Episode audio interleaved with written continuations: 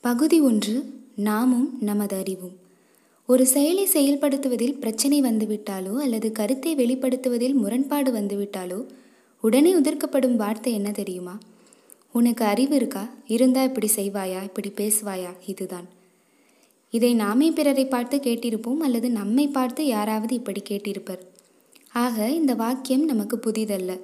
இதிலிருந்து வாழ்க்கைக்கும் அறிவுக்கும் ஏதோ சம்பந்தம் என்று புரிகிறது. பார்த்தா படித்தவ மாதிரி இருக்க இப்படி பேசுறியே இப்படி செய்கிறியே இதையும் கேள்விப்பட்டிருப்போம். நாமே கூட இப்படி யாரையாவது கேட்டிருப்போம். இதிலிருந்து அறிவுக்கும் படிப்பிற்கும் ஏதோ சம்பந்தம் என்று புரிகிறது. வாழ்க்கைக்கு அறிவு தேவையாகிறது. அறிவை பெற படிப்பு தேவையாகிறது. ஆகவே நாம் பள்ளிக்கு சென்று படிக்கிறோம். பள்ளி இறுதி வரை வாழ்க்கைக்கு தேவையான வாழ்வை பற்றிய நிறைய பொதுவான அடிப்படையான விஷயங்களை கற்கிறோம். பிறகு கல்லூரியில் ஏதாவது ஒரு விஷயம் எடுத்துக்கொண்டு அதில் ஸ்பெஷலைசேஷன் செய்கிறோம். எத்தனையோ வகை டெக்னாலஜி இன்ஜினியரிங் மெடிக்கல் கம்ப்யூட்டர் இத்தியாதிகள். இந்த ஸ்பெஷலைசேஷன் முன்பெல்லாம் குறைந்த விழுக்காட்டில் இருந்தது. இப்போது ஸ்பெஷலைசேஷன் தான் குறைந்தபட்ச படிப்பாகி விட்டது. ஆனால் கல்வியோ கற்பிக்கப்படுவதோ இன்று வியாபார ரீதியாகிவிட்டது அதிகம் பணச்செலவு என்றால் அதிக படிப்பு குறைந்த பணச்செலவு என்றால் குறைந்த படிப்பு என்றாகிவிட்டது கற்பதே பின்னாளில் உத்தியோகத்திற்காக பணம் சம்பாதிக்க என்றாகிவிட்டது. கற்பிப்பதோ இதைவிட கேவலமாகிவிட்டது. கற்பிப்பதே எல்லா வழிகளிலும் சம்பாதிக்கத்தான் என்றாகிவிட்டது.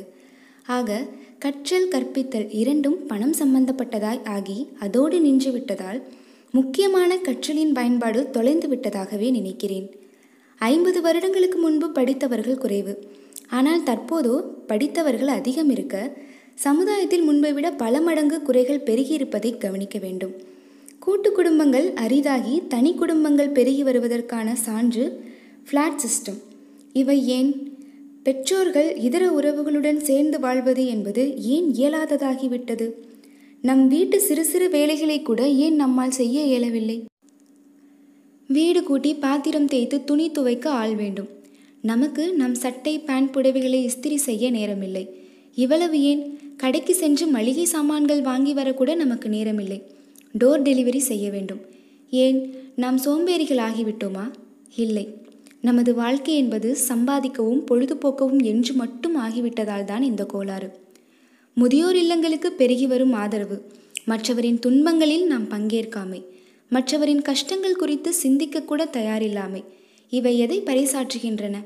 தேவையானால் எவ்வளவு வேண்டுமானாலும் பணம் பெற்றுக்கொள். என்னை கூப்பிடாதே. இந்த குரல் சற்று அதிகமாகவே கேட்கிறது.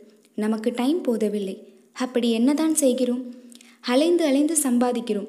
உடலிற்கும் மனதிற்கும் தேவையான ரிலாக்ஸேஷன் இவ்வளவுதான்.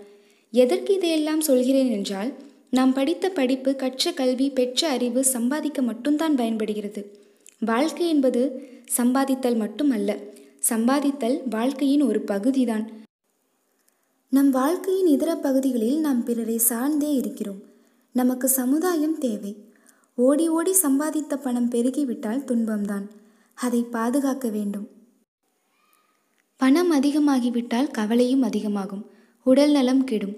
பணம் குவிந்திருந்தாலும் கஞ்சி குடிக்க வேண்டிய கட்டாயம் டாக்டரால் அறிவுறுத்தப்படும்.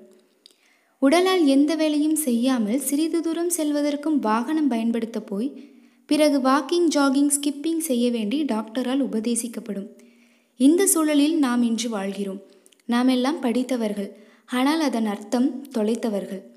மேலே சொன்னவையெல்லாம் தனி மனிதர் சம்பந்தப்பட்டது. இப்போது கொஞ்சம் பொது விஷயத்திற்கு வருவோம். நம் வீட்டை சுத்தம் செய்து குப்பை கூலங்களை ஒரு பிளாஸ்டிக் பையில் போட்டு ஜன்னல் வழியாகவோ பால்கனியிலிருந்தோ வீட்டு வாசலிலிருந்தோ தூக்கி போட்டுவிட்டு அப்பாடா வீடு சுத்தமாயிற்று என்று பெருமிதமாய் உள்ளே சென்று நல்ல ஆடை அணிகலன்கள் அணிந்து பவுடர் சென்ட் இத்தியாதிகளை சற்று தூக்கலாகவே போட்டுக்கொண்டு கூலிங் கிளாஸ் அணிந்து கொண்டு பளபளவென்று வீட்டை விட்டு கிளம்பி வெளியே செல்லும்போது தெருவில் பறக்கும் குப்பைகள் பிளாஸ்டிக் பைகள் இவற்றை கண்டுகொள்ளாமல் கடந்து போகிறோமே அது. நம் வீட்டு சாக்கடை தண்ணீர் தெருவில் பெருகி பாய்கிறதே அதை பற்றி கவலை இல்லாமல் நம் புடவையையோ வேஷ்டியையோ பேண்ட்டையோ சற்று தூக்கி கொண்டு முகத்தை சற்றே திருப்பி கொண்டு நமக்கும் சாக்கடை தண்ணீருக்கும் சம்பந்தமே இல்லாத மாதிரி செல்கிறோமே அது. வீதியில் டிராஃபிக் ஜாம் ஆகி நீளமாய் வாகனங்கள் நிற்க நாம் இரட்டை சக்கர வண்டியிலோ காரிலேயோ டாடா சுமோ எதுவோ அதில் ரைட் சைடில் வேகமாக செல்வோமே அது. ஆடி மாத மாரியம்மன் கோயில் பாட்டு மாதிரி நம் வீட்டு டிவி ரேடியோவை அதிகபட்ச வால்யூமில் அலறவிட்டு அதைவிட அதிகமாய் சத்தம் போட்டு பேசுவோமே அது. இவை எந்த வகையில் சேர்த்து என்று புரியவில்லை. நமக்கும் இந்நிகழ்வுகளுக்கும் சம்பந்தமே இல்லாத மாதிரி தான் நாம் எல்லோரும் நினைத்து கொண்டு செயல்படுகிறோம். நாம் படித்தவர்கள் வேலை பார்ப்பவர்கள் சம்பாதிப்பவர்கள் அறிவுள்ளவர்கள். நம்முடைய பஸ் ஸ்டாண்ட் சுவர் பக்கம் நம்மால் செல்ல முடியாது. நம்முடைய திரையரங்குகளில் டாய்லெட் யூஸ் செய்ய முடியாது. குப்பை இல்லாத பிளாஸ்டிக் பை பறக்காத தெருவே கிடையாது. சாக்கடை தண்ணீர் தெருவில் பாயாத ஊரே இல்லை. சத்தமான மிகவும் சத்தமான சூழல். இவற்றுக்கும் நமக்கும் சம்பந்தம் உண்டா இல்லையா? படித்தவர்கள் இதற்கெல்லாம் காரணமாய் கூறுவது எதை தெரியுமோ? அரசாங்கம். அரசாங்கம் சரிவர இயங்கவில்லை என்று அதன் பேரில் பழி போட்டு தப்பித்துக் கொள்கிறோம். நாம் படித்த படிப்பு கற்ற கல்வி பெற்ற அறிவு. இதன் பயன் என்ன தெரியுமா? பிறர் மீது பழி போடல் பொய் சொல்லுதல் வேஷம் போடுதல். இவையே. பொறுப்பற்ற இத்தன்மை கொண்டு நமக்கு நம்மை பார்த்தே பெருமிதம். நாம் படித்திருக்கிறோம் சம்பாதிக்கிறோம். ஆஸ்தி பாஸ்தி இருக்கிறது. ஆஹா நமக்கு நம்மை பற்றி எவ்வளவு பெருமை. நம்மை மாதிரி பிறர் இல்லையே என்று ஏக்கம் வேறு. எல்லாம் சரி. ஆனால் டிராஃபிக் ஜாம் சமயத்தில் விற்றென்று ரைட் சைடில் செல்பவர்கள் என்ன இனமென்றே எனக்கும் புரியவில்லை. மீதி எல்லா பாவங்களை விட இது பெரிய பாவமாக எனக்கு படுகிறது. பஞ்சமகா பாவங்கள் என்று கூறுவதுண்டு. இதை ஆறாவதாக சேர்க்கலாம் என்று தோன்றுகிறது.